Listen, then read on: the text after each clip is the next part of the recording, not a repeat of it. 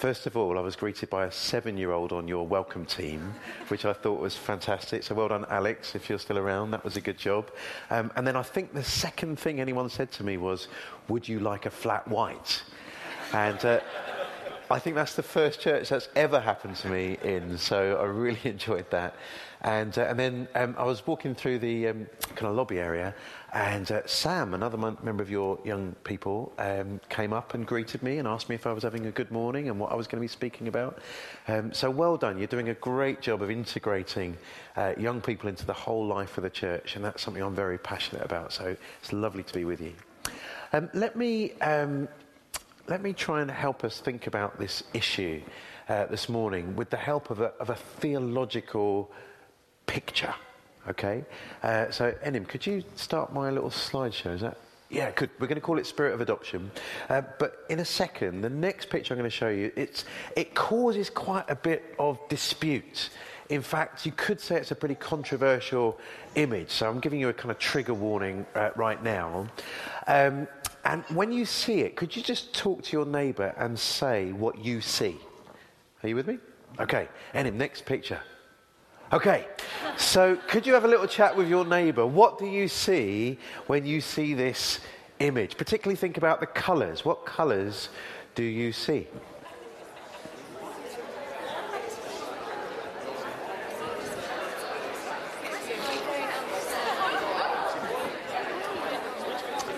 Okay, controversy started.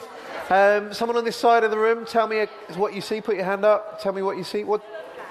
Blue and black. What's your name, please? Janine. Uh, Janine sees blue and black. Does anyone else see blue and black? Okay, interesting, interesting. Uh, someone in this middle section, tell me what you see that isn't blue and black. Yep, Sam? White and gold. Anyone agree with Sam with white and gold? Yes. Okay. Anyone see something different to blue and black or white and gold? Yes, please. Pale blue and gold. What's your name?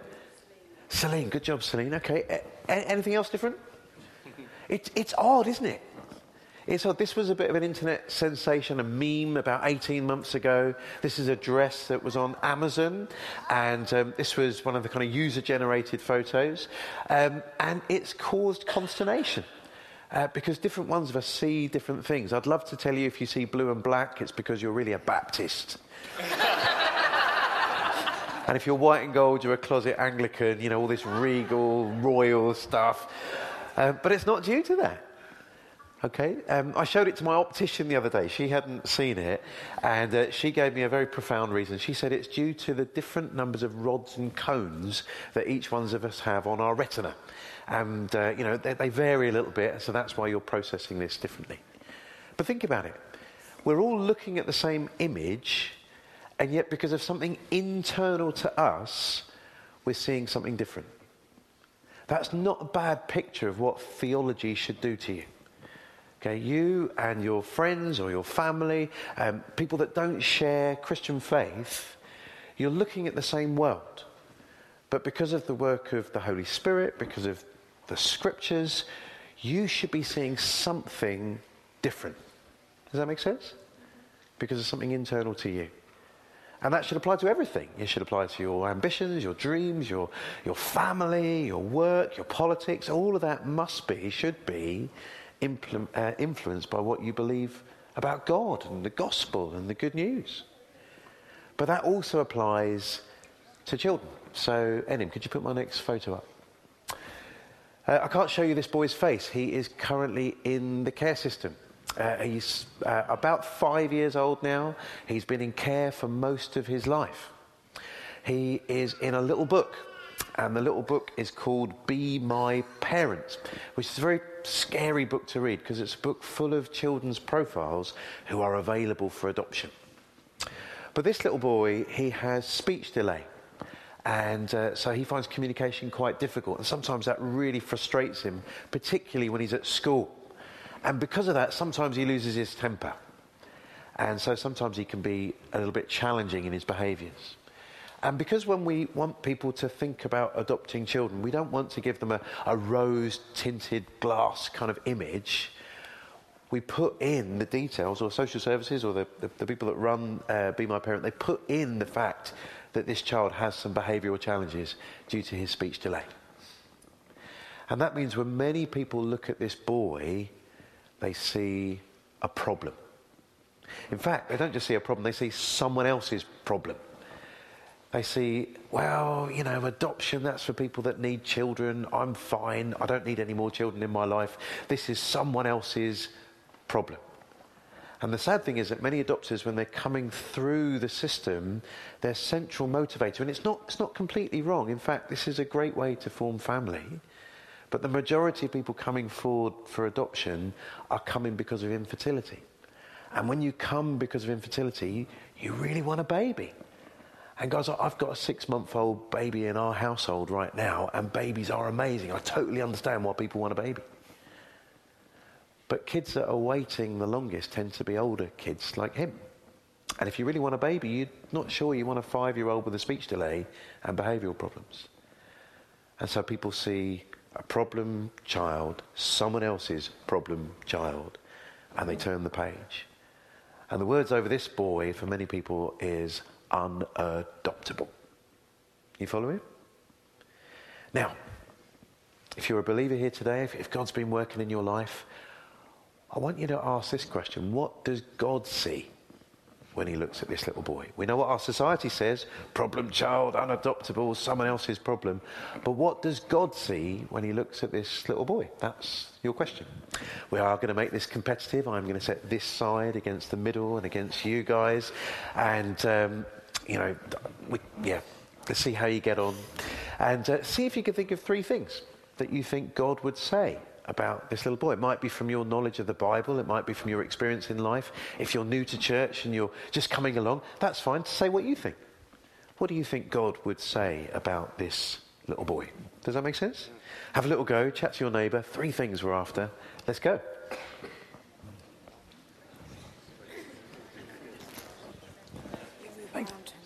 Oh, okay.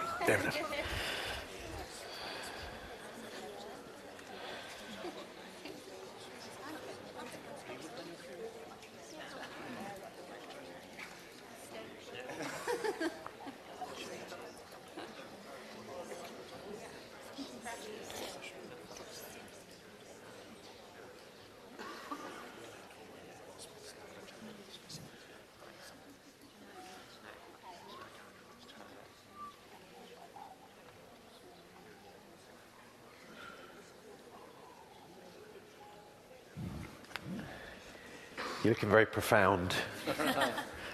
very good. Uh, okay, uh, we'll give you guys first chance. I always think that's, that's, that's a head start, actually. You, get, you, can get the easy ones in there straight away. Um, someone over there, one thing you think God sees when he looks at this boy. Yeah, back row, please. He sees a little boy. Good. He, he doesn't put the prefix um, problem, difficult, unadoptable. He sees a little boy, just like all the other little boys. Great, thank you very much. Uh, someone in the, this section here, um, what else do you think God sees when he looks at this little boy? Yes, please. Potential. That's right, that's right.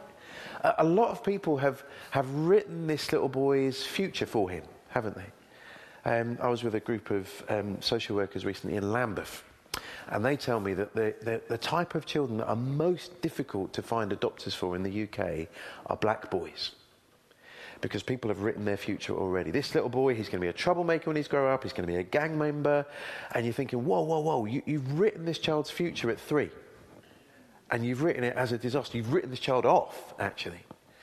But that isn't how God sees people. God sees not just what people are, but what they can become. It's the idea of redemption, isn't it? That your, your history does not have to determine your future that God says to Israel and the whole of his people, I know the plans I've got for you. And they're good plans. Plans to prosper you, plans to give you a hope and a future. If that was true about all of God's people, why not, why not this lad too? That's great. God sees potential. Great. You guys are doing excellent. No pressure. What, what have you got? Have you got, you got anything else? What else does God see when he looks at this little boy? Yeah. Part of his family.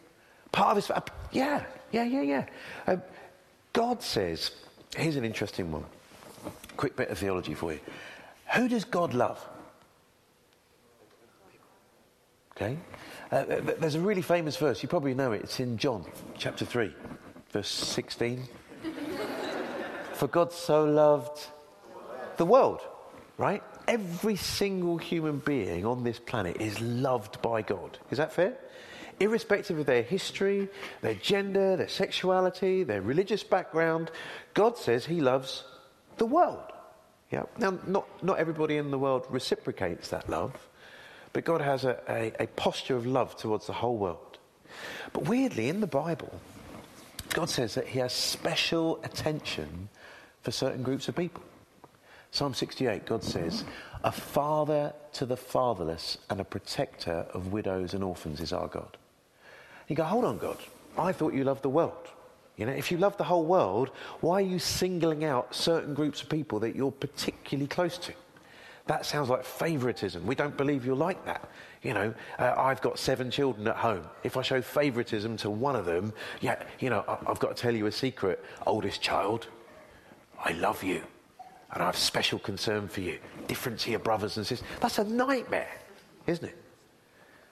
So why does God say, I'm the father to the fatherless? Oh, God, I thought you were the father of everybody. I thought you, you love the whole world.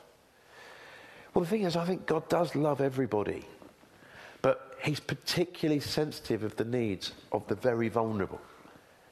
Because in the ancient world, if you were fatherless, it meant there wasn't a male role model figure in your life that could offer you protection. And in a patriarchal society, with no social welfare system, that meant you were incredibly vulnerable. That's why he mentions widows as well. Again, patriarchal society, women were particularly vulnerable. Again, who, who would care for them? And so God says, No, I will step up. Uh, I will make sure that everybody has equal access, if you like, to the things that they're going to need in order to flourish.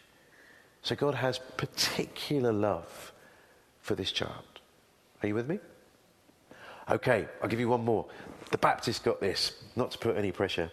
Um, but there's, a, there's an idea in the Bible that says um, that we are made in the image of God.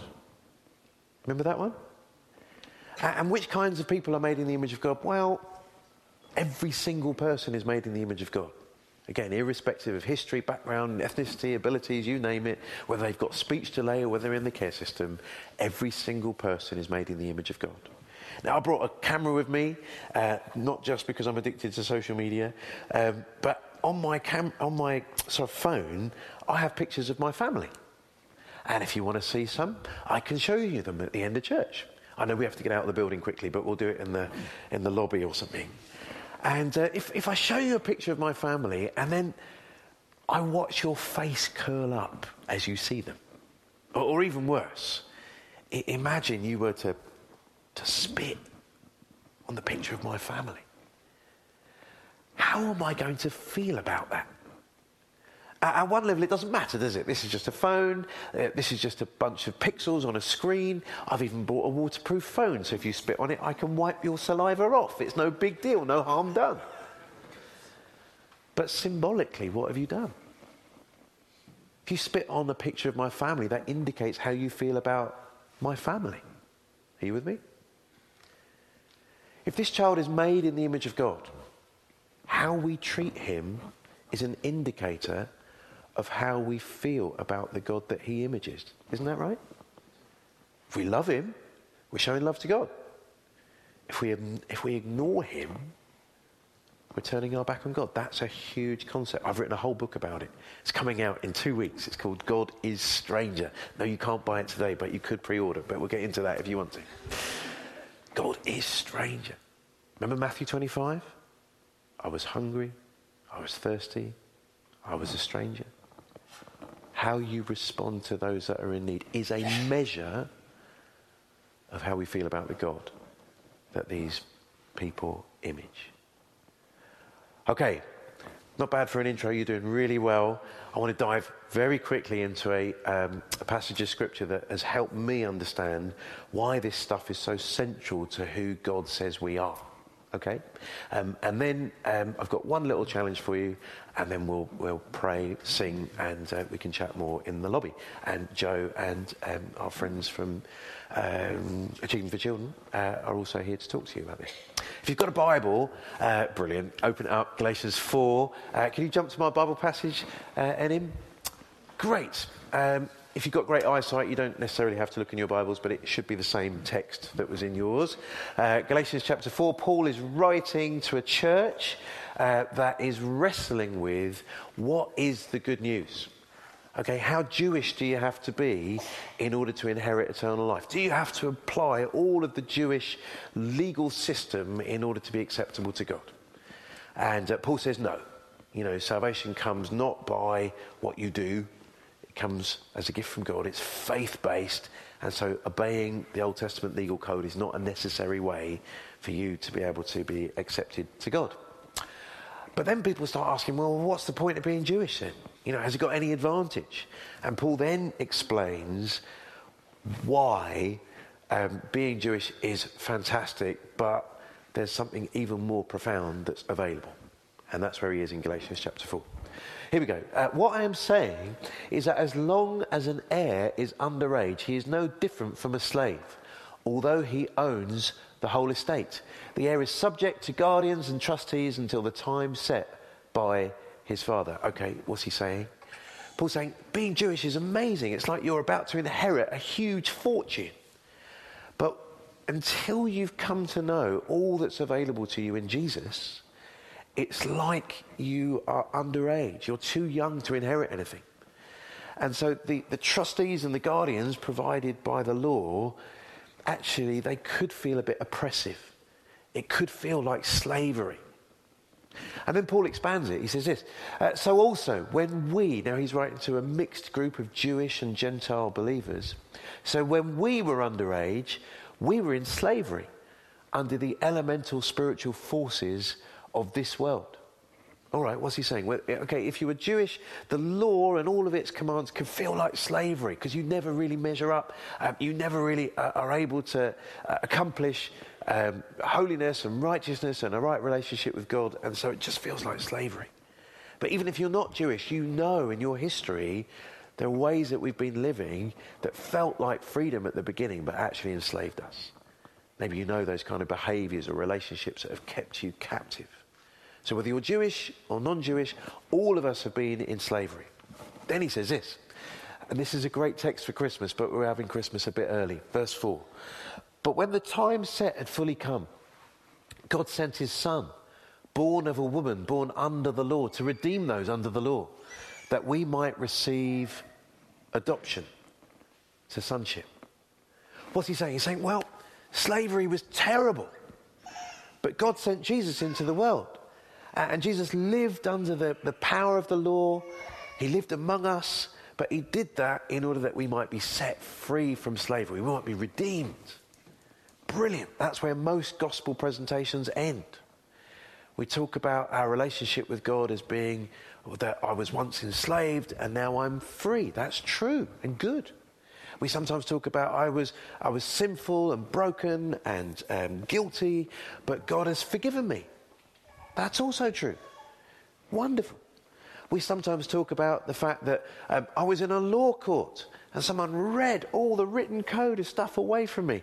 But now God says it's ripped up and cancelled. I'm innocent. I'm justified. That's also beautiful and wonderful. But it's only part of the story. Did you notice Paul does not stop saying, Guys, you were once in slavery, now you've been set free. He moves one step beyond and talks about adoption. Okay, normally at this point, I'd get you to talk with your neighbour. Uh, but you've done so good in the previous bits of interaction. I trust you're on message with me, so we'll keep going.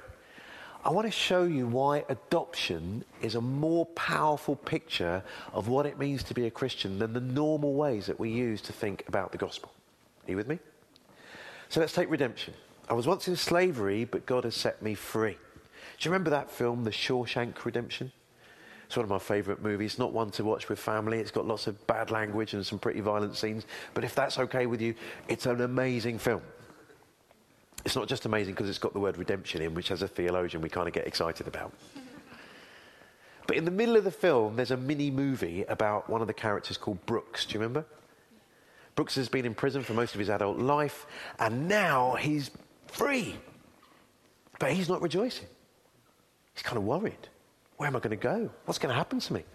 And there's a storyline about what happens to Brooks when he leaves the prison. In fact, he's feeling so isolated and lonely that he thinks about committing another crime so he can go back into prison. But in the end, he can't face that. And so sadly, Brooks commits suicide. You see, freedom in itself is not enough. We don't just want to be free, we want to belong, don't we? And God says, I set you free. Why? So that you could belong to me, so that you could be adopted. That was the point of being set free, so that I could include you in my family. I would love you forever as my child. That's so much better than just freedom on its own, isn't it? Or take forgiveness. Forgiveness is a wonderful, wonderful picture of the gospel. It is amazing. Before this morning, most of you never met me before, never heard of me. Totally fine. Okay? That is true for the majority of people on the planet. So if we were charting our relationship before this morning, we were on zero, weren't we? Fair enough? And then I turn up. And then I've worn a shirt I bought from a second-hand shop. In fact, there was a sale on in the second-hand shop, and I bought this shirt. Now, you might recognise this shirt as a crime against fashion. So I was on zero, but now I've sinned against you. What am I on? Minus 10? You with me? But you're a nice bunch. You might deign to forgive me. If I'm forgiven, I was on zero, I was on minus 10, Forgiveness means I'm back at zero again, isn't it? The slate is wiped clean. We're back to zero as if nothing had happened. Is that what you've got with God? He's just wiped your sin away and now you're back at zero? No. You're forgiven so that you can be adopted, so that you can call God Father, that you've got intimacy and, and, and access to Him. He loves you as His own flesh and blood. A couple more. Oh, yeah, then I need to finish. Rescue. You ever heard people talk about the gospel in terms of a rescue? I was once in a deep pit, a miry pit, sometimes we sing. And God lifted me up and He put me on solid ground. That is beautiful. Hands up if you've ever been rescued, maybe by uh, the RNLI. I don't know how deep the water is on the river out here, uh, or, or maybe by the police, or maybe by an ambulance. Anyone ever been rescued by an ambulance? Brilliant. What was the name of the ambulance driver? No idea. Was, was it a pretty life threatening situation that you were in? I was in a helicopter. You were in a helicopter? You got a helicopter air ambulance rescue? Yeah. That's amazing. That must have been pretty severe. Yeah. Excellent. I'm glad you're here. So you were in this life threatening situation that someone phoned in the air ambulance, they rescued you out, and you can't tell me the name of the pilot or the ambulance driver? Are you, are you in regular contact? Have they come round for coffee? Christmas cards? Nothing? Nothing. Oh my goodness. Think about it. Rescue does not always lead to relationship. Isn't that true? Many people want to be rescued by God. God, I'm, I'm drowning here, help me. And I'm a sinner, rescue me. But we actually don't want Him. We just want the rescue. That's not what Christianity is about, is it? You were rescued. Why? So God could call you his precious child forever and never let you go. That's what we're talking about, isn't it? Do you see how powerful adoption is as an image of the gospel? That's why it's in Galatians, it's in Ephesians, it's in Romans. Every time it's mentioned, it's always the Father, Son, and Holy Spirit working together. Normally, you get this last bit mentioned as well inheritance. Because you are adopted, you're not a slave, you have an inheritance with God forever. Think about it this way. When it was my wife and I in the house, just the two of us, pizza night was one of my favourite nights because my wife has a very small appetite. We'd buy this huge pizza, stick it in the oven, and uh, she would have this acute angle that was her bit of the pizza, and I would get the reflex angle that was the rest of it. Good times. Then we started having kids. We had three birth kids. And uh, we now have one adopted daughter and three looked after children that are in our house. Love them all, except on pizza night. Because we still got the same size oven. And my slice of the pizza is getting smaller and smaller and smaller. That's a stupid way to think, isn't it? Friends, who was the rightful heir over all creation? The answer is normally Jesus. He is, right? He's the rightful heir. And yet, he was the one that laid down his life in order that you could be included in the family. Which means, in one sense, his size of the inheritance is getting smaller and smaller and smaller. He's not like the older brother in the prodigal son story, though, is he? He's delighted to lay down his life for you, to welcome you as, as equal heirs with him of this incredible inheritance. What an amazing picture adoption is of the grace of God, of the compassion of Jesus, of the work of the Spirit to give you confidence to cry, Abba, Father. Now, Krish, why are you telling me all this? For two reasons. One, I, I'm passionate about the gospel. And the gospel says it's more than forgiveness, it's more than redemption, more than rescue, more than justification. The gospel is the gospel of adoption. And if you don't know God as your heavenly Father that loves you with a passion, something is seriously missing from your life. And we want to make sure that you know about it. So when we pray at the end outside, if you're not sure whether you're part of God's family, we would love you to know that. That's one part. But the second part is this if you have been adopted by God, does that soften your heart towards the needs of children who are in need of adoption in the UK? For most people, adoption is the third worst way to have a child. There's natural birth, if that doesn't work, there's IVF, if that doesn't work, well, there's always adoption. And when, when, not everybody, when many people come, they have a list of prerequisites of the kind of children that they want to be able to adopt. It's got to look like us. It's got to be a certain gender. It's got to be young. It's got to have no physical defects, no emotional baggage. I just want a normal kid. Imagine God had thought like that. God did not adopt you because he needed you. The grace of God says God adopted you because you needed him. Isn't that right? God adopted you knowing all about everything that's in your life, all the stuff no one else knows, all the history, all the brokenness, all the problems. God says, My grace is sufficient, right? And, and since you've become part of his family, you know what? You haven't been perfect. Hasn't been happily ever after, has it? There have been ups and downs and trouble and strain. Sometimes you've made God weep. Sometimes you've made God rejoice. Guys, it's exactly the same when it comes to adoption. We're asking the church, could we model the adopting grace of God into the lives of kids that need it? Not because you want them to fulfill some kind of ambition or, or family that you've got an ideal picture of. No, but because they need it. Could you step up and be the parents that they need? That's the ask.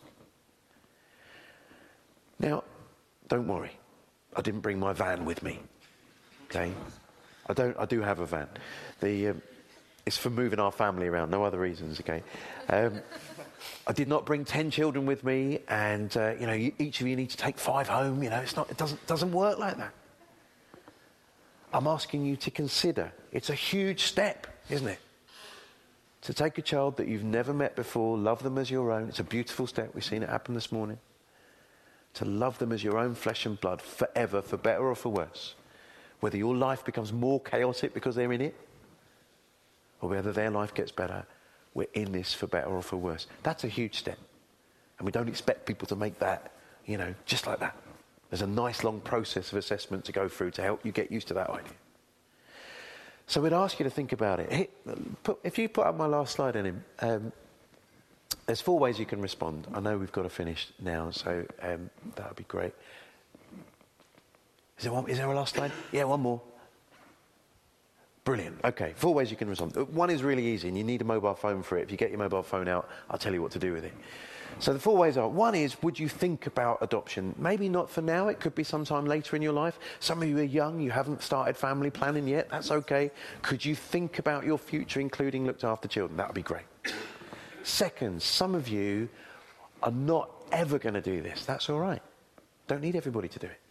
The stats are if one family per church in the UK does this, um, either becomes a foster carer or an adoptive parent, the church alone could meet the entire need right now. Did you hear that? One person per church, not 10 kids per member of the church. That's doable, isn't it? So, if that's possible, could you be someone that wraps around another family? Could you be a foster or adopted auntie or uncle or grandparent?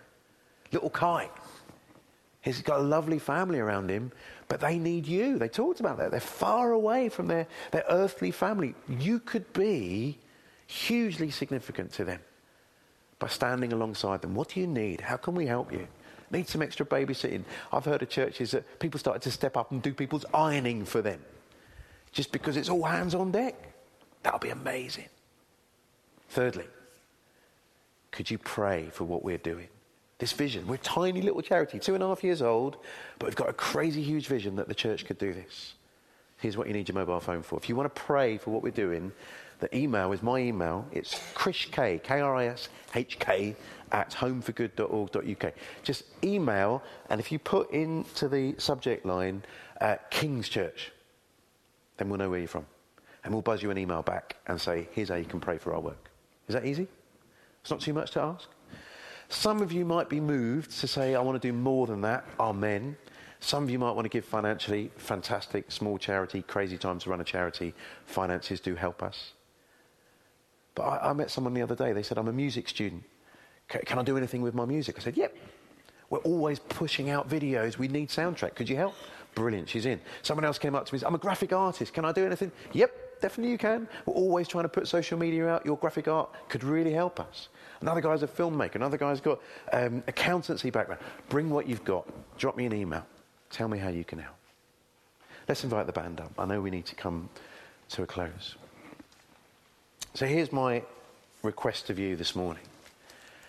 If God might have touched your heart about the needs of vulnerable children in the UK, now that you've understood that your history as a Christian is once you were a vulnerable child, once you were a slave. But God said, you know what? I'm not going to leave you like that. Because of my great compassion, because of my grace, because of my love for you, I'm going to step up and be the Heavenly Father that you need. Is it possible that God might be prompting you to take a step? Either to become a Christian, fantastic, or to say, no, I'm going to do something about the vulnerable children in our nation. That they might receive the love, the care, the compassion that they need to become all that God wants them to be. We'd love you to get involved. Let's stand. The band will start playing. I'll start praying, and I'll hand back to Phil.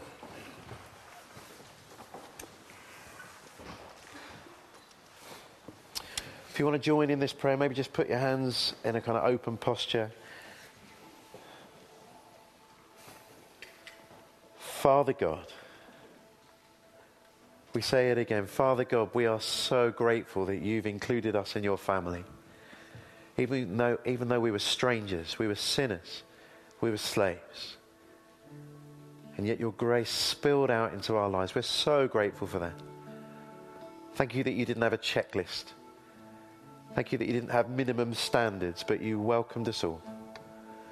Lord, we ask that your Holy Spirit would confirm again in our hearts that we are your children, that we have confidence to cry out, Abba, Father. But Lord, would that grace not stop with us? Would you help us to stand up and speak up and act up for vulnerable children that are in, in need right now in our nation, in our town? Lord, would it be said of the church that they stood up and they cared for those that God cares for? the least, the last, the lost. Lord, we pray that in Jesus' name. Amen.